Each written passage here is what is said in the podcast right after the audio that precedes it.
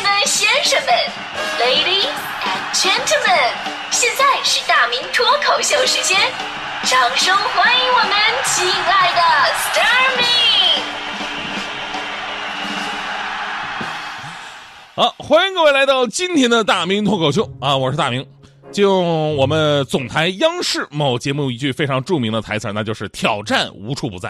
生活当中呢，还真的是这样，就是有挑战要上，没有挑战制造挑战我们也要上，是吧？前者是一种勇于突破自己的精神，但后者呢，我总是觉得像吃饱了撑的没事找事儿，你知道吧？没有挑战，你还制造挑战，是吧？比方说最近那个踢瓶盖那个挑战那个动作啊，在短视频平台特别的火，不知道各位有没有看？最开始呢是动作巨星杰森斯坦森一个旋风腿，就把这个瓶盖给踢飞了，这瓶子呢还好好的立着，这个动作帅气，力度拿捏到位，看着让人赏心悦目。后来呢，这个挑战踢瓶盖啊，就变成一个大家伙争相效仿的动作了。从甄子丹、李连杰啊、赵文卓这样的动作明星，到身边很多高矮胖瘦的素人，都开始发这个踢瓶盖的视频。慢慢，你这踢着踢着没什么意思了。其实你想想，这有什么难度啊？就找个人帮你一手拿瓶子，一手拍视频。你第一遍没成功，你可以拍第二遍啊。你再不成功，你拍一百遍、一万遍啊。而且拿瓶子那个手，你握得紧点一般踢的话，只要握得紧，盖儿飞出去，水平就还在，没什么难度啊，是吧？没有难度，你挑战还有什么意思吗？除非你加一前提，说必须一次性完成。那天我就跟强哥说了，说强哥你帮我个忙，我挑战一下，我就一次，肯定成功。强哥当时不相信，果然我就飞起一脚，就那么一次，嗯，强哥到现在还在医院里边躺着呢，我告诉你。我也不知道他是讹我还是怎么地，反正问他，他问他还不说话，就流口水，现在。所以呢，踢腿有风险，挑战需谨慎啊。前两天还有一个淮安的小伙，也是因为挑战踢瓶盖，不仅呢没有踢中瓶盖，还因为过度这个扭扭扭身踢腿，还把自己的腰给扭伤了。当时就躺在地上动不了了。大夫说说这进行回旋踢的时候啊，要保持身体平衡。踢瓶盖不仅仅要做到命中这个目标，对腿部力量的控制也非常重要。不经常锻炼的市民呢，不建议盲目跟风网络上的一些所谓的挑战。所以呢，咱们回头总结一下这些年我们所谓的这些网络挑战啊，你说哪个算是真正的挑战？最开始什么反手摸肚脐儿，你说瘦的都能摸到，那胖子肯定摸不到，对吧？这叫挑战吗？这不就是对我们胖子赤裸裸的攻击吗？还有什么 A 四纸腰，拿张 A 四纸能把自己整个腰挡上，对吧？我当时作弊，把 A 四纸横过来，我都挡不住一半，你知道吗？什么锁骨放硬币？你先告诉我锁骨在哪儿？后背夹铅笔，哎，后背夹铅笔这个我成功了，但是我不是靠肌肉夹住的，而是胖子出汗多，我粘上的这个。所以你说这些叫什么挑战啊？我连参赛的资格都没有，你叫什么挑战？最过分的就是那个什么冰桶挑战，本来吧，最开始冰桶挑战是为了让我们关注渐冻症患者，对吧？这是个好事结果后来大家伙都玩嗨了啊，一个泼的比一个欢，都忘了为啥了。啊，都以为在那解暑降温的呢呢，完成了，你有没有爱心我不知道，但是真挺浪费水的。而且你想想啊，大夏天的拿一桶冰水往身上浇，这算什么挑战呢？冬天往脑袋上浇，这才算挑战啊，对吧？但说到冰桶挑战啊，那还得是我强哥，是吧？我觉得他完成的方式，人家才是真正的挑战，比你们所有人都难。强哥当时是准备了一桶水，然后半桶冰，和好了，温度下来了，啊，摆好摄像头。然后再喝了点酒壮壮胆暖暖身子，一切工作准备就绪。接下来强哥是鼓足勇气，把冰水一股脑的倒在旁边正在睡觉的媳妇的头上，帮强嫂完成了冰桶挑战。你们谁敢来挑战这个？是吧？其实吧，刚才说那些挑战呢，更像是一场游戏，挑战的味道并不多，更多的呢是一种全民的狂欢，以及背后有一些爱心传递。而人生当中啊，真正具有挑战的。并不是这些游戏，而是人生本身。你交了听懂，你踢飞了瓶盖，并不能代表你是一个有勇气的人。而如何证明自己的勇气呢？就像刚才所说的啊，生活当中挑战无处不在，而且很多人呢，不像游戏当中那么勇敢尝试了。比方说，你要有勇气，对吧？你可以，你可以挑战结个婚啊。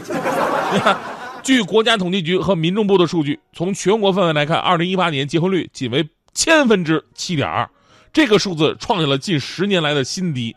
而且经济越发达的地区，结婚率越低，这里面原因，是真的像你所说的，哎呀，没有缘分，找不到合适的，还是你根本就不想放弃一个人无忧无虑的生活，不想承担家庭带来的责任呢？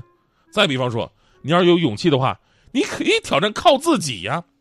而现在年轻人消费啊，占据了中国消费的主体市场，对吧？甚至九零后在旅游方面呢、日用品方面呢，多个市场的消费能力更强于他们的，呃，收入比他们更强的七零后和八零后。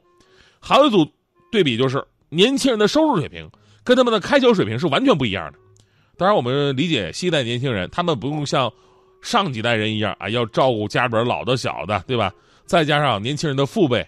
大多是六零后、七零后，财富积累对他们来说是一个非常好的一个资源赞助，所以这一代年轻人确实敢花钱。当然，我们举上两个例子呢，不是说你必须要结婚，或者说你必须不能靠父母，没找到合适的，或者你觉得自己不适不适合结婚，那您可以不结婚，对吧？而父母有能力帮助你，不违法不乱纪，那为啥不借父母的力呢？这都是人之常情。但是咱们强调的什么呀？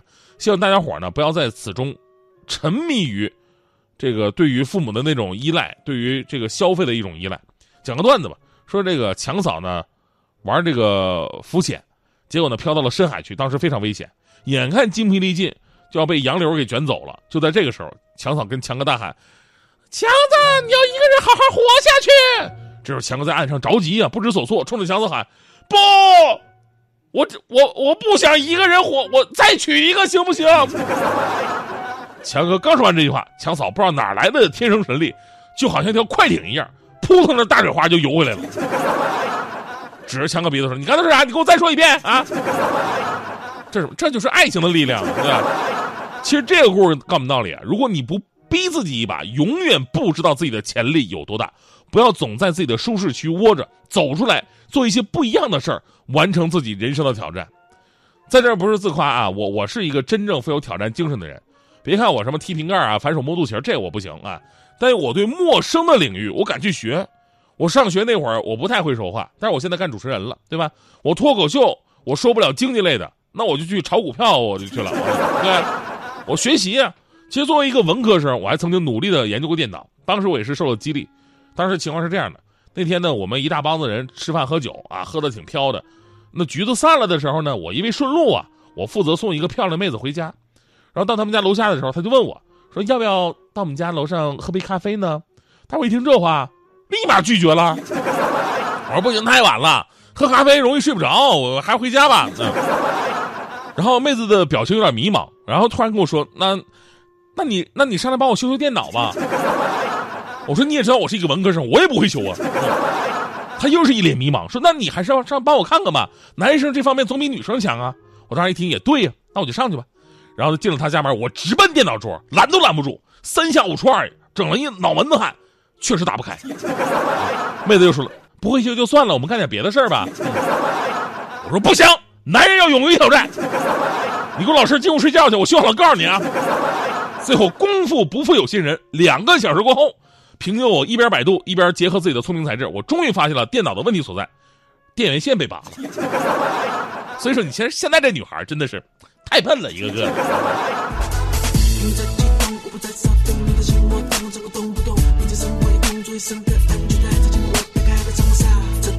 松的时候就像是快转的钟嘿。我说